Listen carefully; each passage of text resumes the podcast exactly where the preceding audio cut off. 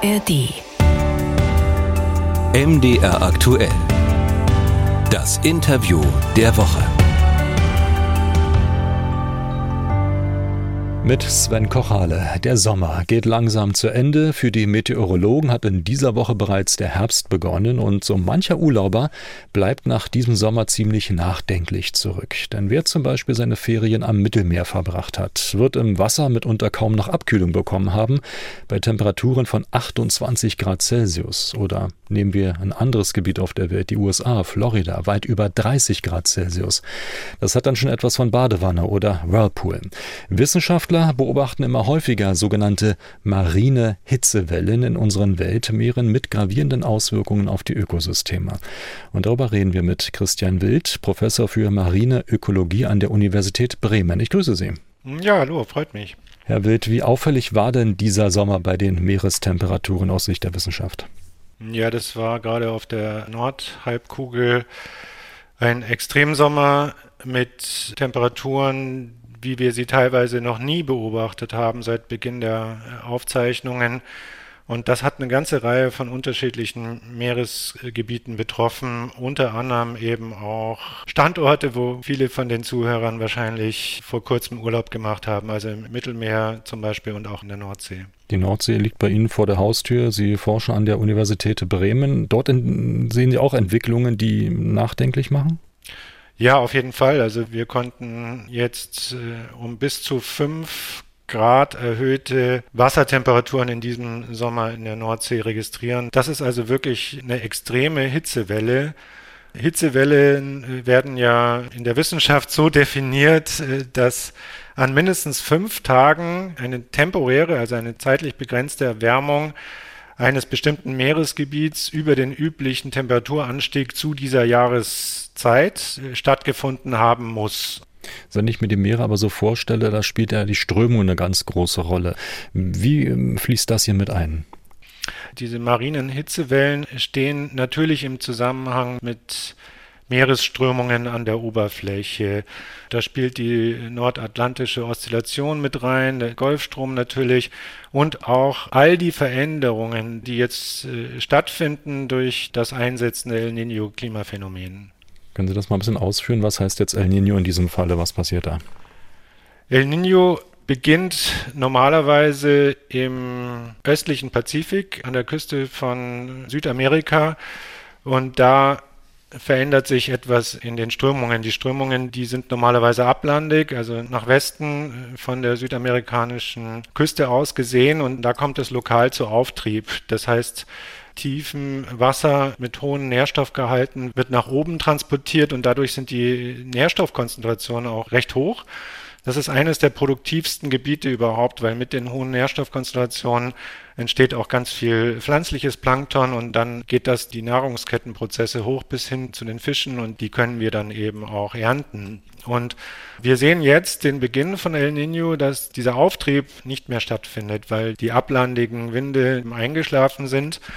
Und wir wissen aus der Vergangenheit, das ist ja ein, Phänomen, was uns ähm, ungefähr ein bis zweimal pro Jahrzehnt begegnet, dass das globale Auswirkungen haben wird und tendenziell auch weiter zu einer Erwärmung der Ozeane beiträgt. Und da spielen die Meeresströmungen gerade an der Oberfläche eine ganz entscheidende Rolle. Sie hören das Interview der Woche bei MDR aktuell mit Christian Wild, Professor für Marine Ökologie an der Universität Bremen. Wir reden über marine Hitzewellen, die in diesem Sommer besonders aufgefallen sind. Ähm, diese Hitzewellen ähm, spüren wir an Land ja sofort, also unmittelbar. Wir merken, wenn es sehr heiß ist. Ähm, Im Meer allerdings eher verzögert. Oder ähm, wie muss ich mir das vorstellen? Ja, ganz genau. Das, das haben Sie sich richtig vorgestellt. Denn das Typische am Meerwasser ist, dass es eine extrem hohe Wärmekapazität hat. Das heißt, es erwärmt sich wesentlich langsamer als die Luft, kühlt sich dann aber auch viel langsamer ab. Deswegen spüren wir das, was wir an Hitze am Land erleben, das spüren wir dann erst viel später im Meer, aber wir spüren es dann eben auch viel länger. Hm, wie ist diese Wechselwirkung? Also wie wirken sich zum Beispiel höhere Wassertemperaturen dann auch irgendwann mal auf die Landtemperaturen aus? Sie puffern sozusagen die kalten Temperaturen im Winter ab. Also das, was wir jetzt zum Beispiel gerade aktuell im östlichen Mittelmeer erleben, auch Rekordtemperaturen, Das wird dazu führen, dass wir dort wahrscheinlich auch einen recht milden Winter bekommen werden. Warum ist es dann am Ende so problematisch, wenn sich Meere um ein, zwei oder wie Sie sagen in der Nordsee fünf Grad erwärmen? Ja, das ist im Meer insbesondere problematisch, weil es sehr, sehr viele Meeresorganismen gibt, die angepasst sind an, an einen eng umgrenzten Temperaturbereich. Also die fühlen sich nur wohl in einem Temperaturbereich von zum Beispiel, was, was Korallen betrifft, 22 bis 28 Grad Celsius. Und sobald die Temperatur eben nur ein oder zwei Grad über diesen Wohlfühlbereich hinausgeht, dann leiden diese Tiere. Und das betrifft nicht nur Korallen, das betrifft auch Seegräser, Schwämme, zum Beispiel auch Muscheln. Und das ist insbesondere problematisch für sogenannte festsitzende, wirbellose Tiere, weil die können ja auch nicht flüchten. Fische dagegen, die leiden auch unter zu hohen Wassertemperaturen, aber die können dann ja wegschwimmen in solche Meeresgebiete, wo es etwas kühler ist. Dorthin, wo sie ihre Wohlfühltemperaturen erreichen. Aber was passiert dann zum Beispiel mit den Korallen, die sich dann eben nicht ähm, bewegen? Welche Mechanismen haben die möglicherweise, um auch damit fertig zu werden oder gibt es da gar keinen? Doch Korallen, also Steinkorallen, die die Riffe bilden, das sind ja Erfolgsmodelle in der Erdgeschichte, die gibt es seit 250 äh, Millionen Jahren mit nahezu unverändertem Bauplan. Also die, die können sich im Prinzip schon anpassen an hohe Wassertemperaturen. Das, was wir im Moment allerdings erleben, passiert so schnell, der Klimawandel, dass die Anpassung der Tiere nicht Schritt halten kann. Und dann kommt es zur berüchtigten Korallenbleiche das heißt, die Symbiose mit den Mikroalgen, die im Millionenfach im Gewebe der Korallen leben und ganz wichtig auch für das Funktionieren der Koralle sind, die wird abgebrochen. Die Korallen stoßen die Algen ab oder die Algen verlassen das Gewebe. Das ist noch nicht so hundertprozentig klar, wie das funktioniert. Auf jeden Fall ist die Koralle dann äh, in diesem gebleichten Zustand extrem schwach und kann fast nicht mehr investieren in, in Wachstum, in Reproduktion, in Verteidigungsmaßnahmen gegen Konkurrenten und umso länger eine solche Bleiche dann andauert, und das ist ja das Problem mit den Hitzewellen jetzt ganz aktuell, die sind so extrem, dass sie auch entsprechend lang anhalten. Es wird also Wochen, vielleicht sogar Monate dauern, bis die Wassertemperaturen dann wieder so weit abgekühlt äh, werden, dass die Bleiche äh, wieder rückgängig gemacht werden kann. Problem ist aber, dass dieses Stadium der Schwäche so lang anhält und dass auch die Häufigkeit der Hitzewellen zunimmt, sodass die Korallen viel weniger Zeit haben, um sich von der letzten Bleiche zu erholen, bis die nächste kommt.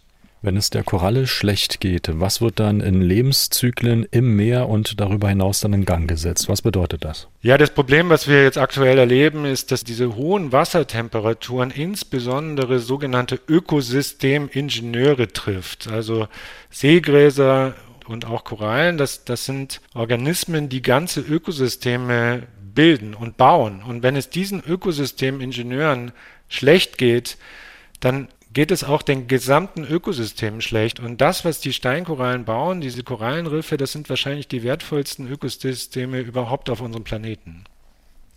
Wenn die nicht mehr funktionieren, was heißt das für uns Menschen?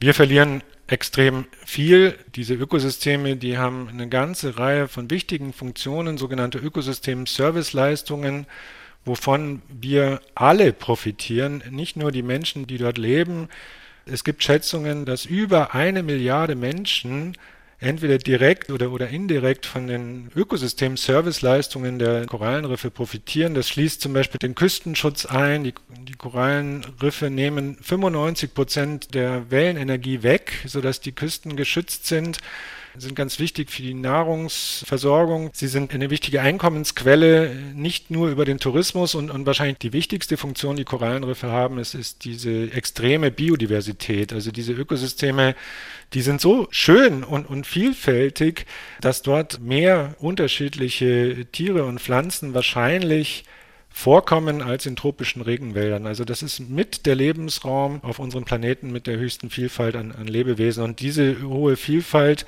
äh, die ist nicht nur schön, mit dieser hohen Vielfalt an Lebewesen geht auch eine hohe äh, Vielfalt an, an sogenannten aktiven Substanzen einher. Und diese aktiven Substanzen, die benutzen wir für die Entwicklung neuer Medikamente und, und auch Industrieprodukte. Mhm. Hinzu kommt, äh, dass äh, Meere auch als großer CO2-Speicher gelten. Wenn die sich jetzt aber immer weiter erwärmen, drohen sie dann auch diese Funktion innerhalb des Klimaschutzes zu verlieren gar? Ja, auf jeden Fall. Weil mit den steigenden Wassertemperaturen kann das Meer auch immer weniger Kohlendioxid äh, speichern.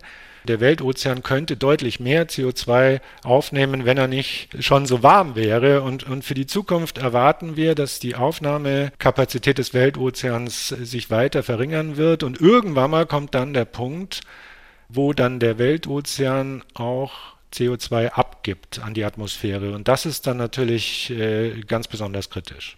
Sagt Christian Wild, Professor für Marine Ökologie an der Universität Bremen. Dankeschön für das Gespräch. Ja, sehr gerne.